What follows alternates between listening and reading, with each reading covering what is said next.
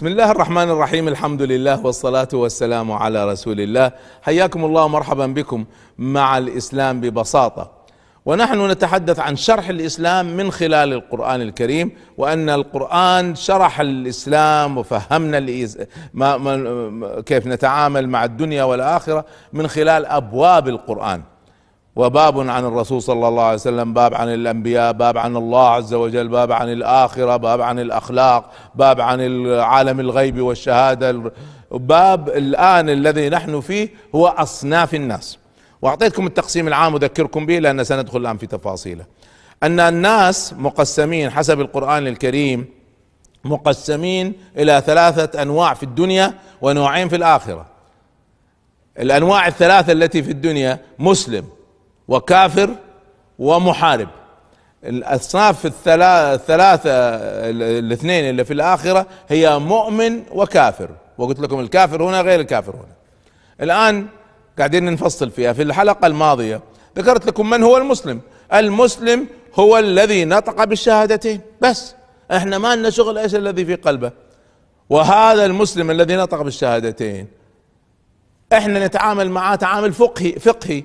بناء على تعاملنا بالنطق بالشهادتين لأن النطق بالشهادتين يدفن مع المسلمين ويعامل معاملة المسلمين. اللي ما نطقها لا لا يعامل معاملة المسلمين بس تقسيم فقهي. ما له شغل الله يرضى عليكم من يدخل الجنة ومن يدخل النار. سنأتي لهذا هذا في الآخرة. الآن ذكرنا إن المسلمين خمسة أصناف. الأولياء وهم الذين عندهم إيمان وصلاح وتقوى. والصالحون هم الذين عندهم إيمان وصلاح. طيب بعدين عندنا الظالمون وهؤلاء قد يكونوا مؤمنين وقد لا يكونوا مؤمنين بقلوبهم. لكن المهم أن نطق الشهادتين ونسميه ظالم. ليش؟ لأن ظلم الناس ارتكب ظلما آذى آخرين بغير حق.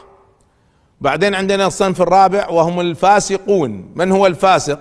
هو الذي قد يكون عنده إيمان ولا لا لكن نطق بالشهادتين وارتكب فسقا. وهو فواحش لكن ليس فيها أذى مباشر على طرف آخر. والنوع الخامس هم المنافقون. من هم المنافقون؟ هم الذين نطقوا بالإسلام بالشهادتين بلسانهم لكن في داخل قلوبهم هم كفار. هم لا يؤمنوا بالله والرسول والآخر ما يؤمنوا. هذا اسمه منافق. طيب هذه الأصناف الخمسة. ما هو التعامل معها؟ تعامل معها قلت لكم تعامل فقهي. فقهي من ناحية الزواج والمقابر والذبائح وكذا هذا نوع. وبالتالي لو واحد منافق ذبح أنا آكل ذبيحته أنا إيش عرفني إيش اللي في قلبه؟ طيب لو واحد فاسق يشرب الخمر وذبح ذبيحة أيضا آكل ما دام نطق الشهادتين هذا حكم فقهي. كذلك الظالم وذبح ذبيحة آكل خلاص ما دام نطق الشهادتين. اذا المسلم له أحكام المسلمين ويدفن مع المسلمين. طبعا بعض الناس العلماء تكلموا عن قضية المنتحر يدفن ولا لا هو الرأي الأرجح أنه يدفن مع المسلمين. وهل يغسل ولا ما يغسل؟ طبعا يغسل مع يغسل ويدفن مع المسلمين. بدون ما ندخل بهذا التعقيد القانون العام المسلم له أحكام المسلمين. حتى لو ارتكب ظلم أو فسق أو حتى كان في قلبه نفاق. إحنا ما لنا شغل بهذا. إحنا تعاملنا فقهي والمسلمون حقهم الولاء. وهذا مصطلح خطير الولاء والبراء. فمع المسلمين الحق التعامل هو الولاء. مع غير المسلمين البراء. لكن بعض الناس فهموها فهم أعوج وبناء عليها صار عندنا إرهاب بسببها. يلا ناخذها. ما هو الولاء؟ الولاء احفظوه جيدا. الولاء أمرين. الحب مع النصرة. الحب مع النصرة. هذا هو الولاء. حب مع نصرة. فإذا التعامل مع الأصناف الخمسة من المسلمين حتى الظالم حتى الفاسق إن إحنا نحب لهم الخير نحب آه، آه، نحب أن يفلحوا. وإذا أحد اعتدى على أمة الإسلام واجبنا أن ننصرهم. طبعا هذا سيستثنى منه المحارب. سنتكلم عن الصنف الثالث المحارب. يستثنى من الولاء والبراء هذا له معادلة خاصة.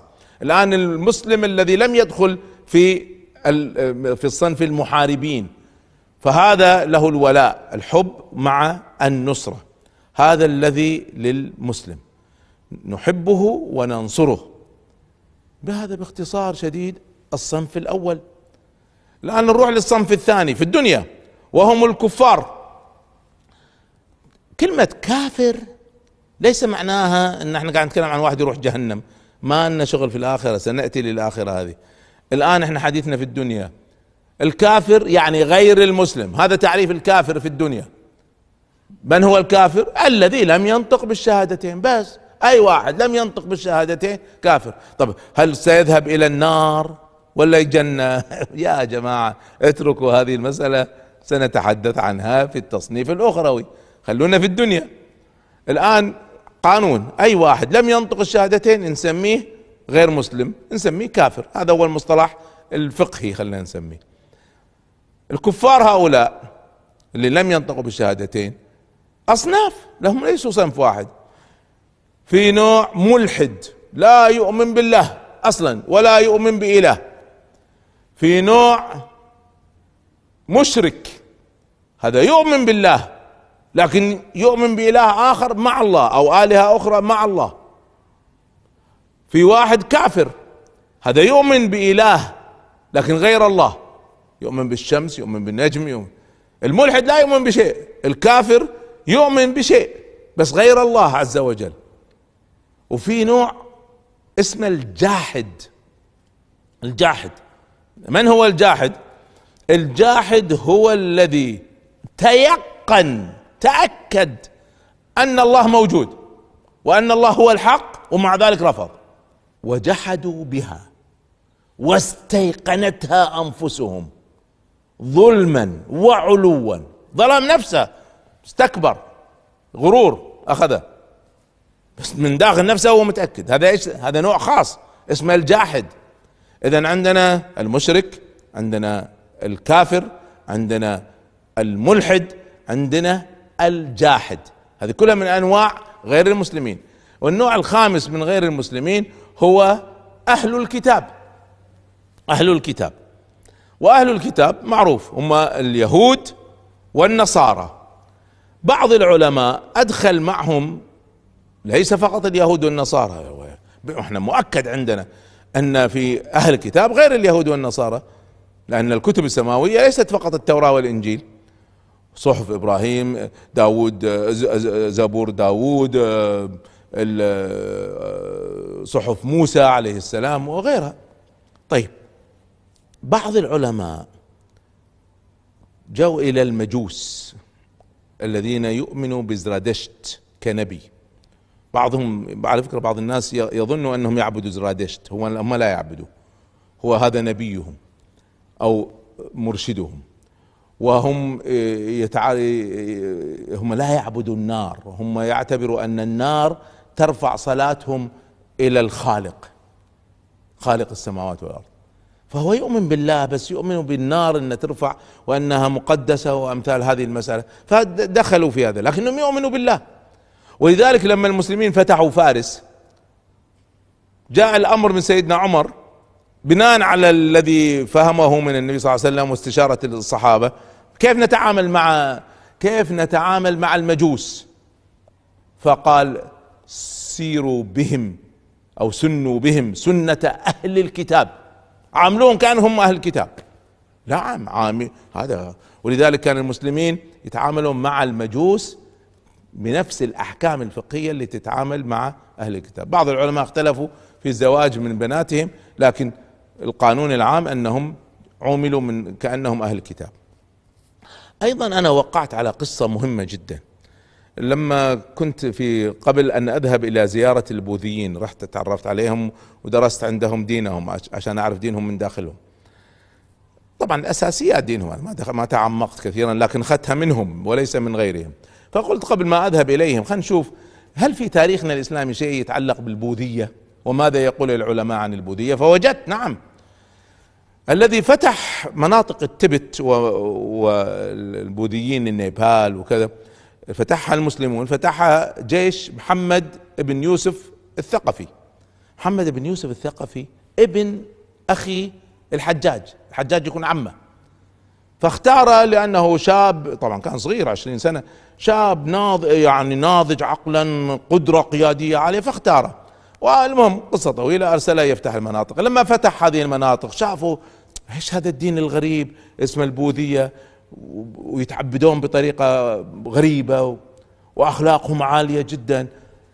طبعا البوذيين على فكرة أنواع البوذيين نيبال غير البوذيين اللي قتلوا المسلمين في بورما يعني هذول هذول صنف هؤلاء صنف آخر بس من باب الانتباه. المهم فنحن كان نتكلم عن بوذيين نيبال وتبت وما حولها جماعة دلاي لاما هؤلاء. فهنا جمع محمد بن يوسف الثقفي جمع علماء المسلمين اللي في الجيش. قال ادرسوا لي هذا الدين. قولوا لي إيش هو؟ عشان نكتب تقرير للحجاج. المهم قصة طويلة. درسوا البوذية اجتمعوا مع علمائها سألوهم كل الأسئلة. الخلاصة أن التقرير أن هؤلاء أهل كتاب سماوي. وكتبوا هذا التقرير وأرسلوه إلى الحجاج. الحجاج كان في البصرة. من البصرة كان يحكم العراق وفارس وكل المناطق الشرقية نيابة عن الأمويين. استلم هذا التقرير الغريب. فجمع العلماء اللي في العراق. قال لهم ادرسوا لي هذه المسألة كيف نتعامل معهم؟ فدرسوا بالتفصيل كان تقرير مفصل. فصار قرار العلماء علماء المسلمين الذين في العراق أن البوذيين هؤلاء أهل كتاب. هذا التقرير. أنا ما قاعد اختلق شيء من عندي ارجعوا للتاريخ وادرسوه. فإذا لما نقول أهل كتاب لا تفكروا فقط في اليهود والنصارى. إذا ما هي أصناف الكفار؟ مشرك ملحد كافر جاحد أهل كتاب. هذا الآن التقسيم فقهي. ماذا ينبني عليه؟ من أحكام فقهية ومن ولاء وبراء هذا ما سأحدثكم عنه في الحلقة القادمة وأيضا أحدثكم فيها عن المحارب وأنواع المحاربين. نلتقي بإذن الله أستودعكم الله. السلام عليكم ورحمة الله.